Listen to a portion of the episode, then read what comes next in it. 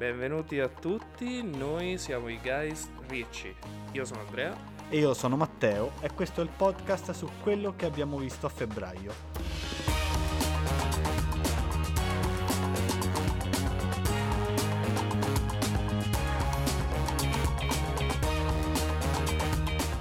Cosa hai visto a febbraio, Matteo, di così interessante? Ah, allora, questo febbraio non sono riuscito a vedere molto perché stavo, sto lavorando ancora alla tesi perché manca ancora una settimana.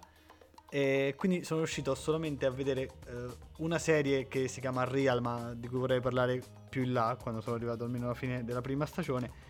E invece ho visto il primo episodio di una di quelle novità Netflix no? che come al solito è stata pompata per i primi tre giorni poi è sparita nel, nel grande dimenticatoio di Netflix come tutte le serie che produce. E si chiama Tribes of Europa allora, mi sono interessato a questa serie perché è prodotta dagli stessi produttori di Dark.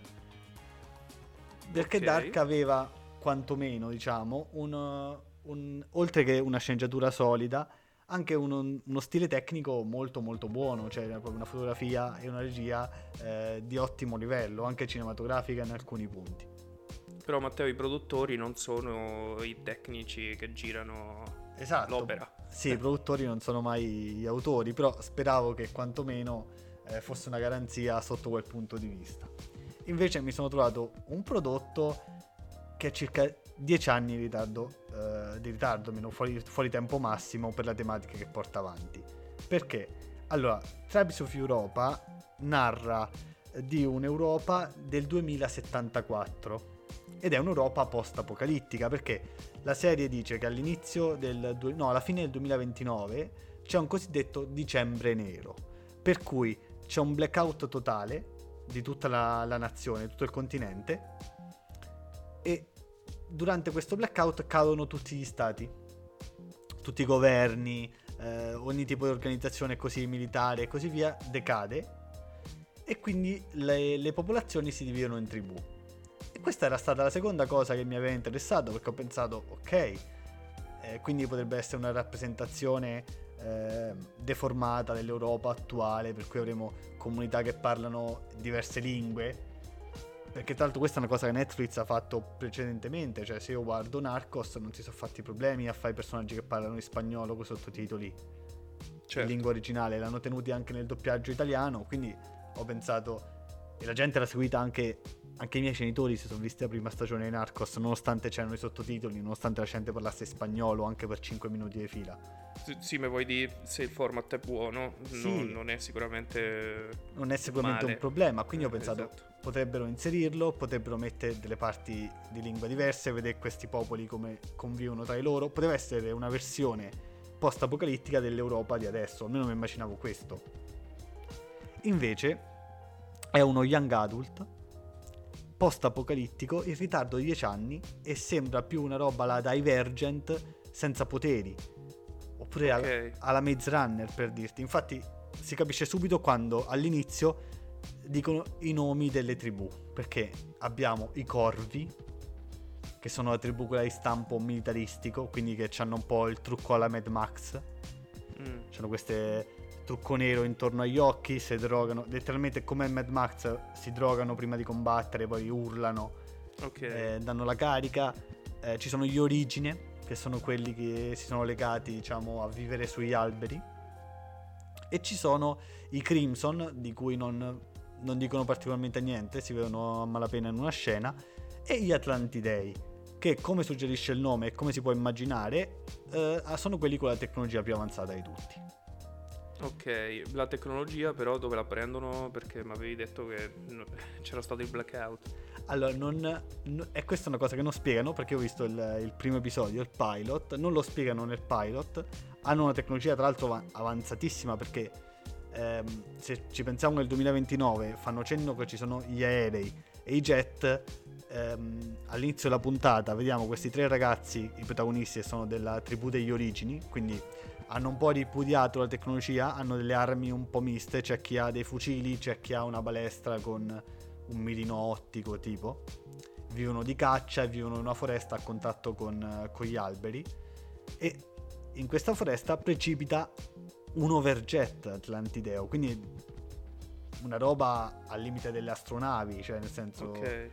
è piccolo, eh, però ha dei motori che non sono motori, eh, non è che motori tipo a scoppio, motori comunque che possono ricordare quelli degli aerei, cioè hanno proprio le classiche luci blu da motore futuristico, no? Mm-mm. Quel tipo, quel tipo di, di Sì, tecnologia lì. però- però anche un'estetica, già mi stai descrivendo un'estetica molto appunto anni 2000. Sì, sì, no, è un'estetica già vista, tanto che eh, l'oggetto più ricercato dell'episodio, che è quello che poi dà il via a tutta la trama, è quando questi ragazzi vanno re- dal relitto di questo overjet e trovano un cubo Mm. con queste striature blu Ok. che a un certo punto identifica, cioè nel senso questo cubo poi verrà passato a uno dei ragazzi e così via. Vabbè, Matteo, in 5 minuti mi hai fatto praticamente già capì che è un mezzo minestrone con idee prese veramente ovunque. Era- forse era meglio less is more per questa produzione. Sì, no, sono eh, 3000, so- cioè, 3000 cliché del post-apocalittico adolescenziale in un unico film. Tra l'altro, l'evo- anche l'evoluzione della trama eh, segue la, la- diciamo, la soluzione più scontata per questo tipo di genere. Perché se uno pensa a come si può evolvere una trama in cui ci sono tre fratelli che finiscono in un conflitto tra tribù all'interno di una grossa guerra, perché la, la trama, diciamo, prende il via, la trama che poi sarà quella della stagione, credo, eh, che è di sei episodi, perché ormai Netflix fa questa serie di sei episodi per provare se vanno bene, poi se va male le cancella e sti cazzi, insomma. Mm. E cosa succede ne- nel primo episodio che dà il via alla trama? Loro portano il- questo pilota atlantideo che è ferito eh, a- i- al loro villaggio e lo, tra l'altro lo operano. Questo pare che ha dei buchi da proiettile. Mm. Loro hanno ripiato la tecnologia, ma comunque sanno, hanno conoscenze perché diciamo che gli adulti di questo villaggio in linea di massima sono i vecchi, cioè sono i bambini che hanno seguito il blackout. Ok, quindi siamo. Ok, ho capito. Quindi siamo nella seconda generazione. Sì, Dopo il blackout, più o meno. mentre i ragazzi sono quelli nati lì, Mm, ho capito. e mm, i- diciamo che gli adulti sì, sono quelli che dovrebbero avere all'incirca, eh, perché poi dicono di riconoscere le vecchie tecnologie e sapere quali sono, ma gli attori hanno sui 50 anni, quindi dovrebbero averci uno o due anni prima di questo blackout. Però magari non è dato sapere come si è evoluta la cosa, si scoprirà solo dopo. E quella è l'unica curiosità che mi spingerebbe ad andare avanti, è capire cosa è successo realmente durante questo blackout, quantomeno. E loro curano questo Atlantideo che ha questo cubo. Mhm. E qui c'è la scena lanterna verde. Ah, perché- ok, proprio. Sì, sì, il villaggio viene attaccato dai corvi, Atlantideo muore. E stile lanterna verde con la Jordan gli dà il cubo a uno di questi tre ragazzi, dice portalo all'arca, che penso sia il covo degli Atlantidei, perché c'è un messaggio, arriva un pericolo da est, te lo affido, lui ti proteggerà. Sì, ok. Sto cubo si accoppia, accoppia col ragazzino che poi parte. Ok, quindi proprio siamo sul. eh, Sì, eh, scavato nel sacchetto dei cliché, pescato un po' a caso e messo insieme. Sì, sì, totalmente, totalmente Ho scavato. capito, ho capito. Per cui ecco, non, non sembra. E invece, cioè, nel senso, se il pubblico fosse uno dice voglio passare mezz'ora, mi dicevi però anche proprio dal punto di vista registico, dialoghi, queste robe qua, regge un minimo oppure proprio allora, no, siamo sul prodotto televisivo medio, cioè nel senso le scene sono- non sono particolarmente eccezionali dal punto di vista registico, neanche quelle di azione. Mm. Ehm, si può se, cioè, se uno magari non ha mai visto niente del genere, può essere interessante. ah, Se, capisco. se sei un ragazzino adesso, non hai mai visto Hunger Games, non hai mai visto eh, una cosa che era uno dei 10.000 prodotti che era uscito in quel periodo, può Cioè, essere un vari minimo... distopici futuristici. Sì, può essere un minimo capito. interessante.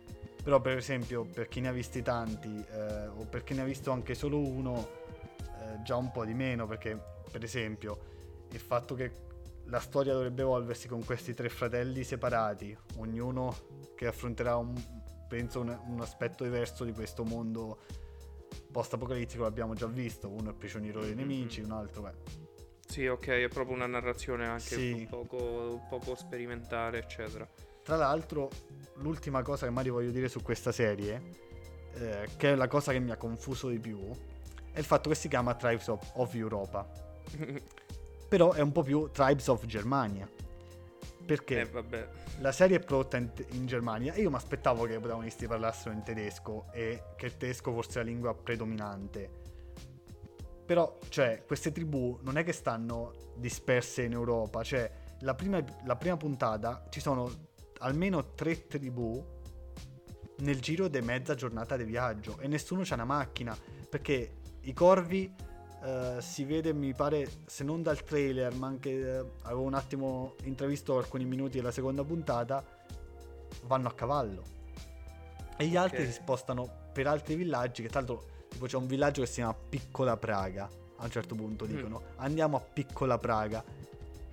Ed è un villaggio di quattro case, tipo con le mura che neanche ricordano una cosa moderna, cioè pare più un villaggio ehm, tipo medio orientale, sai quello che ti immagini quando ti dicono Sì. un villaggio palestinese, è più o meno molto, quello. pi- molto piccola Praga dovevano chiamarla. Esatto, si chiama Piccola Praga e io non capisco, cioè non comprendo il perché. Poi se parlassero in ceco non lo Cioè, so, nel senso, no, perché nel non- però... eh. perché non riesco a distinguere il ceco e il tedesco da- dal suono. So che parlano in inglese in alcuni punti. Quando parlano tra tribù, tribù diverse parlano inglese. Ok. Il che... Ah, Aspetta, te l'hai vista però in italiano? No, io l'ho vista in, in originale. Perché Ok. non volevo proprio capire se parlasse in più lingue. Credo che anche in italiano la parte in inglese sia sottotitolata, spero. Non, non ho Mm, fatto la prova. Ok, ok, ok. Però arriva un momento in cui il ragazzino parla col pilota. Ehm, mh, quando arrivano a questa litto- piccola Praga c'è un adulto che parla con un tizio morente e gli parla in inglese. Mm. Eh, quindi tra tribù diverse parlano in inglese, ma queste tribù stanno a, a due ore di cammino l'una all'altra, quindi io non, non capisco perché ci, ci sia un cambio linguistico così drastico. Ehm, Certo. cioè non, non lo capisco perché se io immagino uno stato come l'Europa che è estremamente frammentato dal punto di vista linguistico, va in pezzi, se sei due ore di cammino siete tutti tedeschi o quantomeno, cioè proprio almeno che non è sul confine tra Germania e la Repubblica Ceca, parlerai tutti più o meno la, la stessa lingua. Sì, diciamo, non è nemmeno un'operazione di un linguista, uno che studia lingue, no? Si può appassionare. Mm, Sì, ma no, più che altro per dare un minimo di, di qualcosa, di un, un tema in più da aggiungere alla serie, un tema che sarebbe stato un po' innovativo rispetto, ne so, a un post-apocalittico americano, perché un post-apocalittico Certo. americano parlano tutti inglese, è naturale, è uno stato gigantesco, parlano tutti quella lingua, se va in pezzi continuano tutti a parlare quella lingua, anche se cambiano le tradizioni tra uno stato e l'altro. Mm, mm, mm. Invece una caratteristica di ambientare questo tipo di, di serie in Europa è che tutti non parlano la stessa lingua. Certo, ho E, capito. e invece qua, tra l'altro, una cosa che mi è venuta in mente, ma magari questa si può spiegare più facilmente, è il massimo che hanno di età le persone nel villaggio di, di questi che sono rifugiati nella natura sarà sui 50 anni. Quindi se erano bambini quando tutto è crollato, no? Mhm. Chi ha imparato l'inglese a st'altra gente? Cioè, Eh, perché eh, sta esatto. gente sta, sa parlare inglese? Perché ok che parlano tutti inglese con l'accentone, non è che parlano in inglese oxfordiano, però cioè i ragazzini, chi ha imparato a parlare in inglese e ascoltare l'inglese in maniera perfetta? Perché un conto è magari sapere di tre frasi, però un conto è questo bambino fa un discorso con sto pilota e capisce quello che gli dice al volo. Sì, Cioè- ok, è proprio cioè, poco vuol credibile. Ci hanno provato, non, non ce l'hanno fatta. Sì, ma bastava che so, anche un attimo, face- visto che c'è una scena di un'iniziazione, c'è una scena che fanno il villaggio di queste origini, Mm, mm. fammi de- una lezione di inglese, fammi capire che questo in qualche modo l'inglese qualcuno lo sa, lo insegna agli altri, perché sennò... Cioè, io capisco, questi parlano due lingue, ma non si sa chi ha imparato cosa... Cioè, Sì, e- sì. Io adesso non so se continuare, probabilmente no. L'unica curiosità che mi spingerebbe a continuare la serie sarebbe scoprire cosa è successo durante questo dicembre nero, scoprire come il mondo è caduto e se la serie si espanderà veramente verso l'Europa. Certo, però eh, effettivamente l'hype non è poi così alto, mi sembra di capire. No, non, c'ho, non, non ho proprio voglia. Cioè, nel senso, sono arrivato dopo metà del, del, primo episodio con veramente poca voglia di continuare. Mm, mm, mm, perché mm, comunque la fine del primo episodio mi, mi dovrebbe fare questo ragazzino che fugge col cubo e così via. L'unica cosa che proprio altro motivo è che so che dovrebbe arrivare eh, un attore di Dark che si chiama Oliver Masucci Ok, quindi potrebbe creare che, un po' la voglia di continuare a vedere. Che lui, lui, è molto bravo, lui, lui è, è, fantastico. Tra okay. l'altro anche quando deve far ridere, è, lui era... Eh, potresti averlo visto perché tu mi hai detto che non hai visto Dark.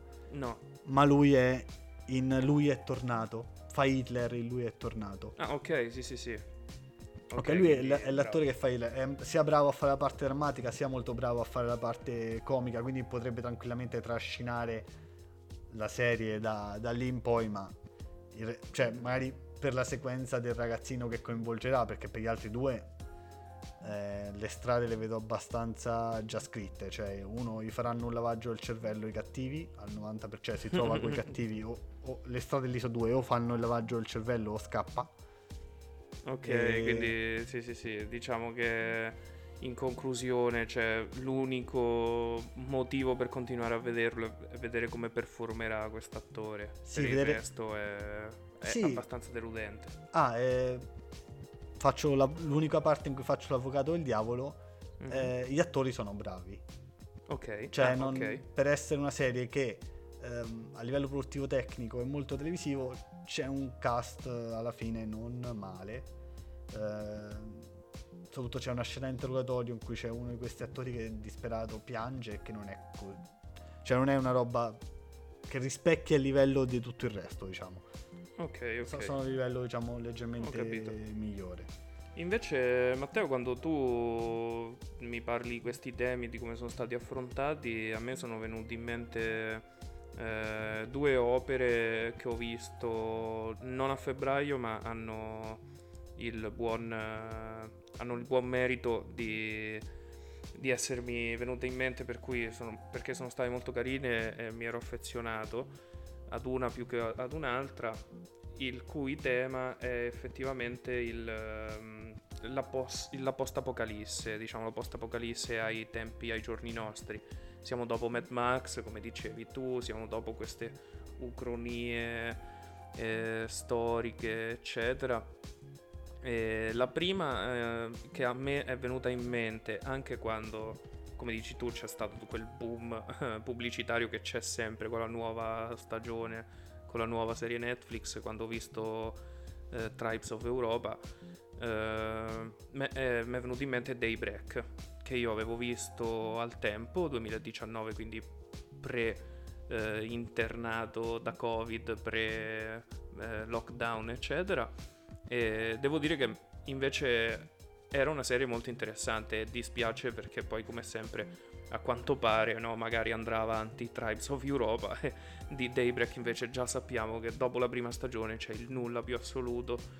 E... Sì. Diciamo che tra l'altro io di Daybreak ricordo il trailer, mm-hmm. lo vidi e ho pensato fica, non sì. l'ho vista perché poi credo fosse uscita d'estate. Sì, no, no, sbaglio, eh, ci ha avuto un piazzamento veramente triste. L'operazione della morte. è stata un po' esatto. Però invece io al tempo la vidi e devo dire che è molto carina. I cliché vengono tutti capovolti, quindi è bella da vedere. È, appunto, Daybreak in poche parole è che di, di punto in bianco nemmeno i protagonisti sanno perché tutti eh, gli adulti con più di tipo 35 anni, più di 40 anni, diventano zombie. Ma zombie già eh, che tipo di zombie? Proprio lo zombie storico, quello che fa l'ultima cosa che stava facendo, l'ultimo desiderio consumista. Diventano proprio degli zombie boomer, pure loro li chiamano così, zombie boomer. Bellissimo. e la storia è di Josh, eh, che quando c'è stata questo mutamento che c'è stato, c'è stata un'esplosione, proprio in, quel, in, quelle ore litigava con la ragazza Sam. E quindi è tutto una, la ricerca di Josh per Sam. Tutto un costruire un build up su, su questa Sam, che è una ragazza che lui ha chiaramente idealizzato, E, e, poi sull'ultima puntata scopriremo c'è un bellissimo capovolgimento di storia che è veramente cioè fa veramente dire ok questo qui è un esercizio di stile riuscito ogni, eh, ogni cliché viene capovolto. Regia e narrazione ricordano molto il Sam Raimi dei tempi d'oro anche se non penso che mm, sia uscito dai tempi d'oro Sam Raimi lungi da me pensare una cosa del genere perché sono veramente un, il fan numero uno da, da Hercules, Xina, passando per la casa, la regina delle tenebre e tutti gli Spider-Man, quindi per me è intoccabile. Sì, sem- semplicemente non, non, lavora più. Eh, semplicemente non lavora più, forse sono cambiati i gusti, che sono diventati troppo raffinati per, per certi eh, cinefili. Aspetteremo Doctor Strange, vediamo se... Eh, sì, sì, sì, sì, io non vedo l'ora. E Daybreak è molto, sembra Imi, ci sono queste scene volutamente splatter eh, al limite tra il finto e lo scioccato c'è metanarrazione, il protagonista parla alla telecamera molto spesso, se non ricordo male, eh, però c'è un'estetica che funziona. Eh, il comparto narrativo, il problema che tu dicevi delle, delle fazioni, della geografia, eccetera, Daybreak si svolge tutto in una città in cui appunto questi adulti eh, sono diventati degli zombie e le fazioni, quelle che infatti a me proprio mi ha rimandato Tribes of Europa, le tribù che si vengono a creare, sono le tribù dei club eh, scolastici del college. Per ah. cui ci sono quelli, quelli, che hanno organizzato la, diciamo, la fazione militaresca, che sono tutti gli sportivi capitanati dai quarterback, eccetera. Ci sono le cheerleader che fanno la rivoluzione femminista, le, mm, un po' stile Amazzoni, sono molto belle. Ci sono le fashion victim che sono diventate delle, una sorta di influencer uh, senza cellulari in una loro società tutta narcisistica. Cioè, diciamo, è tutto molto più uh, piccolino, come, forse proprio come aspettativa generata e prevista però mh, mm, rimane molto più coerente, no? È come dire eh, Tribes of Europe ha fatto una torta alla di balastro che non la mangeresti mai. E invece qui su Daybreak, Daybreak sono dei muffin che però sono proprio gustosi, nel senso... Mi, mi piace questa, questa similitudine. tra, tra, l'altro mi è venuto in mente quando mi raccontavi diciamo, la, la, piccola città, i club scolastici, cioè questa serie ha come soggetto la puntata di community sul paintball cioè più o meno che c'è, a un certo punto si confrontano tra club scolastici. Sì, questo, esatto. Questo ricordo. Esatto.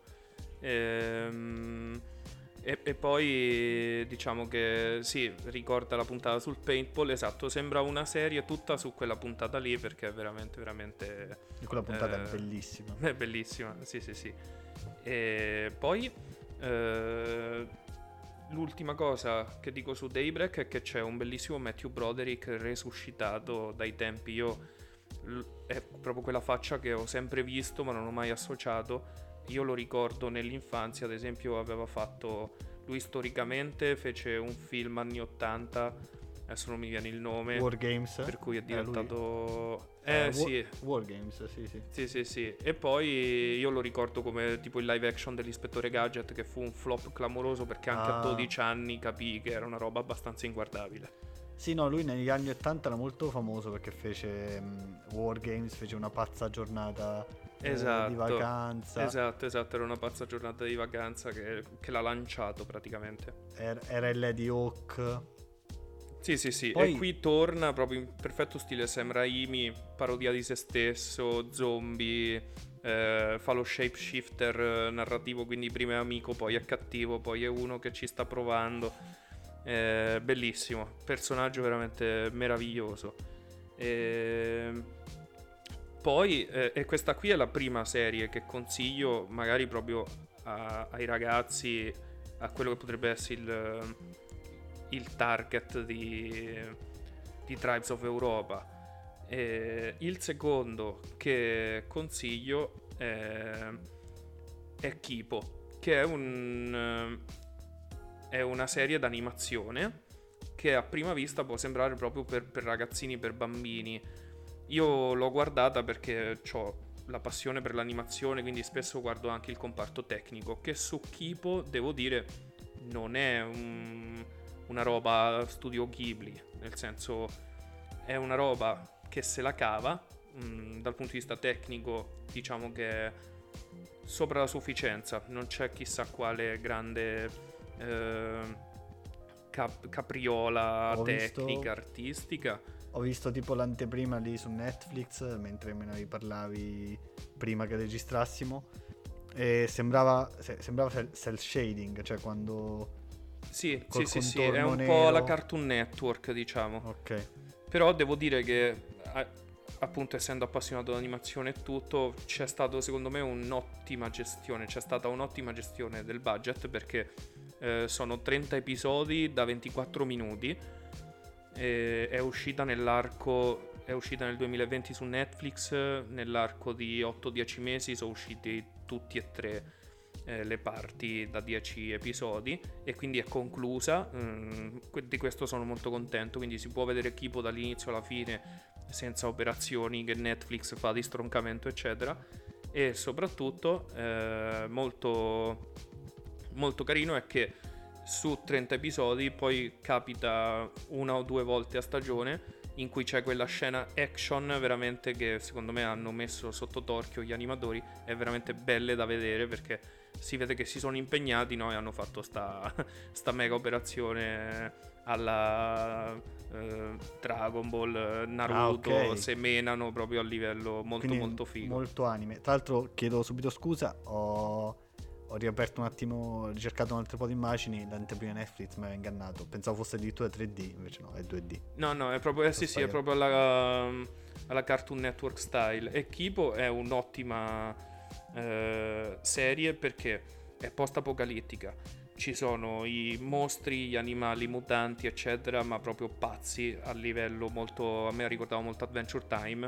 Ad esempio, ci sono delle apette mutanti che comunicano parlando dubstep. No. Indossano dei mini giubbettini di pelle e quando parlano gli si illuminano gli occhi tipo palla da discoteca. Quindi, cioè, io solo con, con tutti quelli a cui gli ho detto guardati Kipo, è bellissimo. Tempo un'ora mi è arrivato il messaggio che ho scritto vabbè le api dubstep sono la roba più bella che ho mai visto nella vita e fidati che effettivamente c'è anche molto altro a, a questo livello per cui solo per questo già vale tantissimo Ehm, il tema della famiglia eh, il tema della diversità personaggio omosessuale che non fa né la checca né la checca isterica cioè un personaggio normale ma che è omosessuale una roba secondo me che vedremo forse tra 10 anni o 15 Eh, Eh, da, da qualche parte già c'è, diciamo, però... Sì, diciamo, nell'animazione non- non- di solito non, non ha- ce ne sono davvero pochi. sì sì sì non- delle poche volte. Per cui Kipo mi sento proprio di consigliarla perché è una roba molto molto carina. Chiaramente non aspettiamoci chissà che, però se uno vuole passare appunto quelle due o tre ore a vedersi una serie che vale poco, questa qui fa diverte, no? Ci sono queste digressioni e fa anche riflettere, come si dice. per cui molto molto carino. Questo E- cartone è molto divertente, ma ha anche un messaggio molto profondo. Sì, ma poi sì, effettivamente poi quella parte si vede che c'ha il target che mh, chiaramente non è il trentenne, eccetera, è più comunque il ragazzino che ha l'età di Kipo che mi sembra ci abbia 13 14 anni, quindi è molto come dire mh, è un po' un, un po' alla Naruto, capito? C'è, c'è lui il diverso, c'è il bullizzato, eccetera. Però è un po' più fresco perché che ne so mh, il, eh, appunto c'è, quest- c'è questi personaggi assurdi eh, che rinfrescano un po' l'aria. Ci sono eh, tutti animali giganti tipo un corgi gigante a sei zampe. Eh, c'è il tema della, della ricerca scientifica buona, cattiva eh, che è tutta basata sulle intenzioni di chi la fa. Quindi eh, ci sono delle riflessioni che so, permettimi di passare questo termine, ci sono delle riflessioni che sono intelligenti, che comunque le, mm, le preferisco a, se può dire, alle Wings, mo l'ho detto, eh, cioè nel senso... Diciamo, mh, il modo in cui traspare il messaggio magari è più strutturato rispetto a qualcosa di super diretto come potrebbe Sì, essere non cartoni so, ho capito. bambini. Sì, io mm, adesso mi viene, sai che ormai sono diventato il principe delle analogie, no? Un po' se uno te dà, cioè quando il testimone di Geova ti dà il fogliettino con scritto moriremo tutti all'inferno, te, te casca un po' le braccia.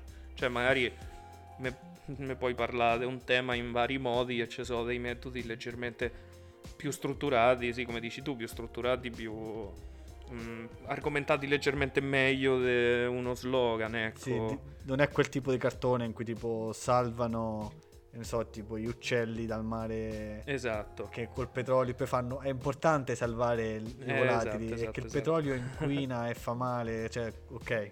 Sì, lo sappiamo tutti che il petrolio inquina e fa male. Su Kipo diciamo che vedere, che ne so, l'animale incastrato nell'automobile, quindi c'hai la macchina volante, no? Te fa fare quel collegamento, è un ottimo character eh, dal punto di vista di design, insomma, diciamo che è leggermente più interessante, dai, usiamo sto termine, perché adesso non è che devo fare la, la- l'apoteosi di Kipo, perché non, non c'ha niente, però ecco, per, gli per i nostalgici magari di Adventure Time, per chi ama queste animazioni un po' weird, eccetera, Kipo secondo me è proprio una bellissima serie da vedere.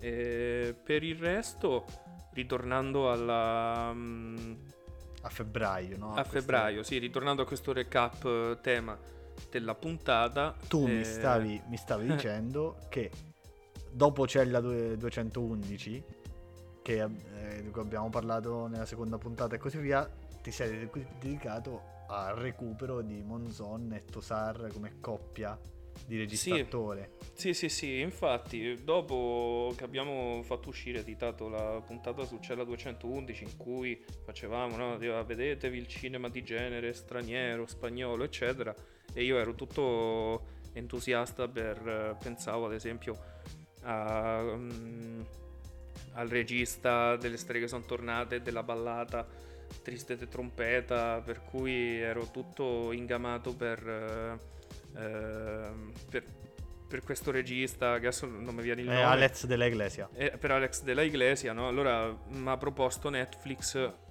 mi ha messo Yucatan eh, Ok. Yucatan che è un film del 2018 che penso che sia Netflix o Amazon Prime perché me li confondo però dovrebbe essere uno dei due Eh, È Netflix, è Netflix. Esatto, è Netflix, ero quasi sicuro. Mi propone sto Yucatan, un film del 2018 che gira su Netflix, mi sa già da un anno perché mm, c'era lui Tosar, quindi ero sempre lì, dico me lo vedo, non me lo vedo, chissà com'è. Eh, diciamo Matteo che devo un po' ricredermi perché eh, la coppia funziona, Mozon Tosar, c'è... Tra l'altro Tosar non è più mala madre, c'ha i capelli, fa il piacione. Eh, per carità, bell'uomo, però lo preferisco cattivo, ecco. Ehm, in breve, la trama di Yucatan è che un- in una crociera, uno degli avventori della crociera è un vincitore di una lotteria, che Ok. però è una persona umile che per lavoro fa il panettiere. Eh, capisci che diventa un po' Natale in crociera perché c'è sta crociera, c'è queste scene un po' sbarazzine. C'è la, can- la canzone pop. eh, Eh, esatto, esatto, non c'è la canzone pop, diciamo che Ah. un po' siamo salvi dall'effetto Vanzina. Però ci so eh, tutta una schiera di personaggi, tra cui appunto Tosar tra i protagonisti, un attore famoso solo in Spagna, che vado a recuperare il nome perché da, cioè, da noi è più famoso Tosar per dire. Ah, ok. eh, che interpreta un suonatore di pianoforte all'interno sempre della crociera. Insomma, si creano eh, tutte queste fazioni per raggirare in tutti i modi eh, la- il povero protagonista e trovare il modo per farsi dare una parte almeno di questa vincita che è veramente esorbitante, si parla tipo di 160 milioni di euro, per cui mm, rimane sempre un po' al limite tra il grottesco, eccetera. Poi il film secondo me ha una grossa pecca che per essere un genere commedia così presa alla leggera dura troppo perché eh, dichiarati 129 minuti, quindi 2 ore e 10.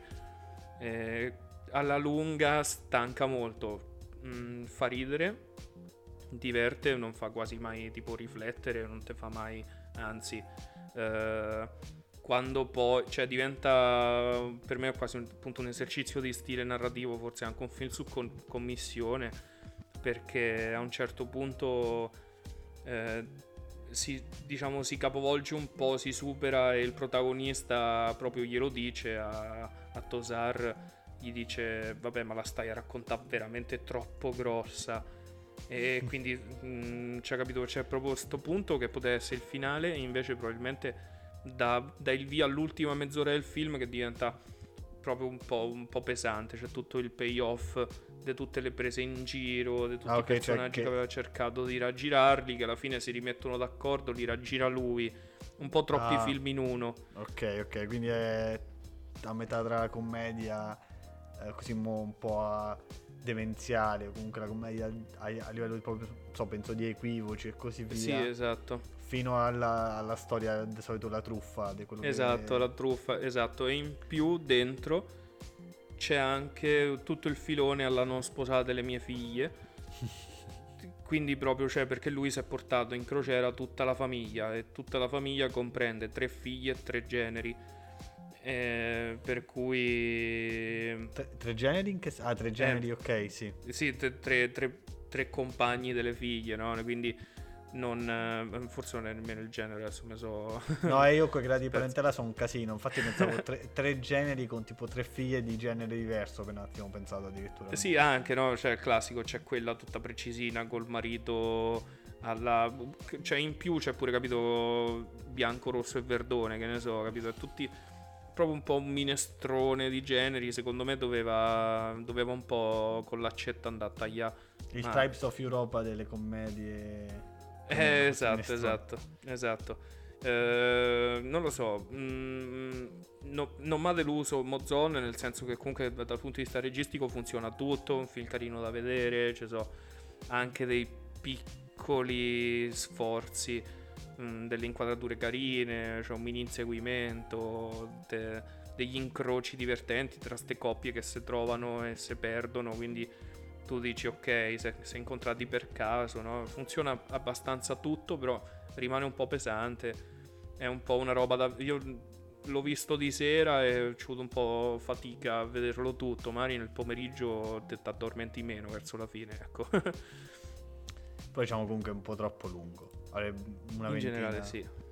Sì, sì, sì, mezz'ora meno, però mi rendo conto che per come è stato scritto non potevi proprio, cioè dovevi togliere un filone, togli magari il filone delle figlie e, e durava meno, era esatto. un po' più gradevole. E, e... Mi hai detto che dopo per rifarti insomma sei andato al cinema d'autore. Sì, no, infatti, perché c'è stato sto Yucatan che un po' mi ha deluso e ho trovato su Prime Video, ho visto che stanno distribuendo Jarmusch e quindi ho recuperato uno di quelli che non avevo visto, che era I morti non muoiono del 2019. Sì, che è l'ultimo film poi di, di Jarmusch, cioè l'ultimo uscito. È l'ultimo uscito, sì. Eh, hai detto bene, cinema d'autore, bellissimo perché è molto molto calmo. Non voglio usare il termine lento perché non è lento, è sempre molto bello da vedere. Cast esorbitante, io penso che a un certo punto eh, qualcuno abbia recitato, mm, penso non a gratis, ma per cortesia, per amicizia, perché Jarmusch è un po' quel, quell'intellettuale coi, coi, con le connessioni tra le persone, perché è veramente un cast infinito. Eh, Adam Driver, eh, poi chi c'è? Beh, cioè, allora mi ricordo quando vi, ho visto il trailer, poi l'ho visto quando eh, lo presentavano a Venezia, su una serie di, mi pare Venezia, su una serie recap. Sì, eh, ci fosse sì. Adam Driver, c'era Bill Murray. Bill Murray, Tilda Swinton, Chloe Sevigny, Steve Sre- Buscemi, Danny Glover, Gomez, Selena Gomez, Iggy Pop che fa lo zombie. Eh, una continua, cioè, veramente una continua eh, sequela delle mega comparse. Tilda Swinton, bellissima Swinton, bellissima, eh, personaggio un po' parodia tarantiniano perché con sta katana gira ad uccidere gli zombie, è molto molto carino, mi piace perché è un horror, eh, un horror so- sui generis perché praticamente si ferma il tempo, che c'è questo concetto storico no, della rotazione terrestre, va a recuperare tutti, Ok. tutti questi, queste robe che io eh, era quelle cose che spaventavano quando avevo dieci anni, no? Girava ste robe pre, pre-internet, no? L'asse di rotazione terrestre si è inclinato, per cui non funzionano più i computer senza motivo, capito? Un po', un po' così, però Sì, sì, ma c- si inclina, cioè racconta... Ogni tanto la- lo ricicciano fuori sta cosa, no? Per Sì, sì, sì. per quando uno fa un evento che scatenerà un qualunque cosa, ricicciano fuori l'asse terrestre, la Eh, rotazione. sì, sì, sì, sì, sì, ma è carino perché c'è tutto questo build up lungo e lento in cui il giorno dura tantissimo perché appunto si fermano, rallentano gli orologi, i magnetismi terrestri, i primi tre quarti, 50 minuti di film proprio calmi, calmi e tu dici oddio succederà qualcosa, succederà qualcosa e, e infatti poi si risvegliano sti morti e diventa un horror movie anche molto eh, un mezzo trash, carino, con Adam Driver che continua a dire uccidi la testa, no? in questo termine un po' assurdo anche dal punto di vista linguistico, eh, uccidi la testa, oppure c'è il- l'appassionato di fumetti, eh, tutti questi personaggi di cui tu vedi eh, come piano piano eh, o diventano zombie o diventano eh, quelli che li devono ammazzare in qualche modo. E Jarmusch in questo film è molto poco speranzoso, tra virgolette, perché poi finisce abbastanza male per tutti. E Adam Driver bellissimo, per chi io piano piano mi sto affezionando a st'attore che nasce nei teatri, attore shakespeariano, quindi poi al cinema chi ci finisce di questi diventa sempre pazzesco e quindi bellissimo da vedere, fa sto personaggio un po' distaccato dal mondo che con tutta tranquillità dice finisce male, finisce male. E a un certo punto poi questo lo spoilero perché non è diciamo in- mm, significativo nel ok. film esatto della trama. E c'è Bill Murray che gli dice ma tu perché dici che finisce sempre male con, con sta flemma? E lui gli dice eh perché l'ho letto nel copione cioè nel nulla capito Quello Ah, ok, c'è un po' di queste d'autore. cose metatestuali. sì sì Ma eh, eh, sì credo che il divertimento si, si vede anche. da- Adesso sto leggendo, per esempio, i nomi dei personaggi. sì sì sì E c'è tipo Tilda Swinton interpreta Zelda Winston. Sì, sì, sì, Che sì, inter- adesso- che- E ehm, non so, tu mi hai detto c'è un appassionato dei fumetti. Perché c'è Steve Buscemi, il cui personaggio si chiama Frank Miller. Eh, infatti, e tra l'altro interpreta uno de- dell'ultradestra, tipo, fa. Ok. Sì, sì, sì, è, è- così, sì, sì, è, mm, è un film carino da vedere, girato in maniera veramente, vabbè, Jarmusch fa delle ottime opere, non, non so io che lo devo dire, nel senso, eh, recuperatelo perché è su Prime Video, e secondo me è molto molto carino. E mi correggo un'altra volta, era Cannes, non Venezia. Cioè, questo Ah, dubbio sempre tra due festival. me- Sì, sì. Perché Vabbè, poi- adesso... Vai, vai. No, no, perché dicevo, c'abbiamo gli... Non abbiamo ancora tantissimi ascoltatori, però siamo, siamo degli wannabe cine, cine, cinefili, quindi eh, ci escono anche delle castronerie. Adesso mi hanno fatto presente, facciamo un'errata corrige al volo alla fine, se qualcuno ascolta fino alla fine il podcast, speriamo di sì, che potremmo aver detto che viene rifatto Parasite, in realtà non viene rifatto Parasite. Ci sono dei rumor su, su una serie tv forse, però ai tempi Bong Joon-ho no, disse che non No. rifate il film ma distribuite quello originale. Sì, non, non rifaranno il film, si parla di un adattamento televisivo su HBO con Bong alla produzione, diciamo, una, una cosa del genere. Eh, sembra sia in produzione, però ancora non penso lo vedremo prima di uno o due anni. Mm, mm, mm. Sono quelle cose molto molto alla lunga. Quindi sì, io direi che per oggi è tutto. Abbiamo fatto il recap di febbraio. Sì, speriamo che il prossimo mese, almeno per me, and- eh, vada meglio, riesca a vedere più cose. E... Altrimenti abbiamo in serbo qualche chicca. Sì, abbiamo in serbo qualche chicca. Netflix ha già lasciato le uscite di, di marzo e credo che se parlerò di qualcosa sarà su Prime. Vediamo poi.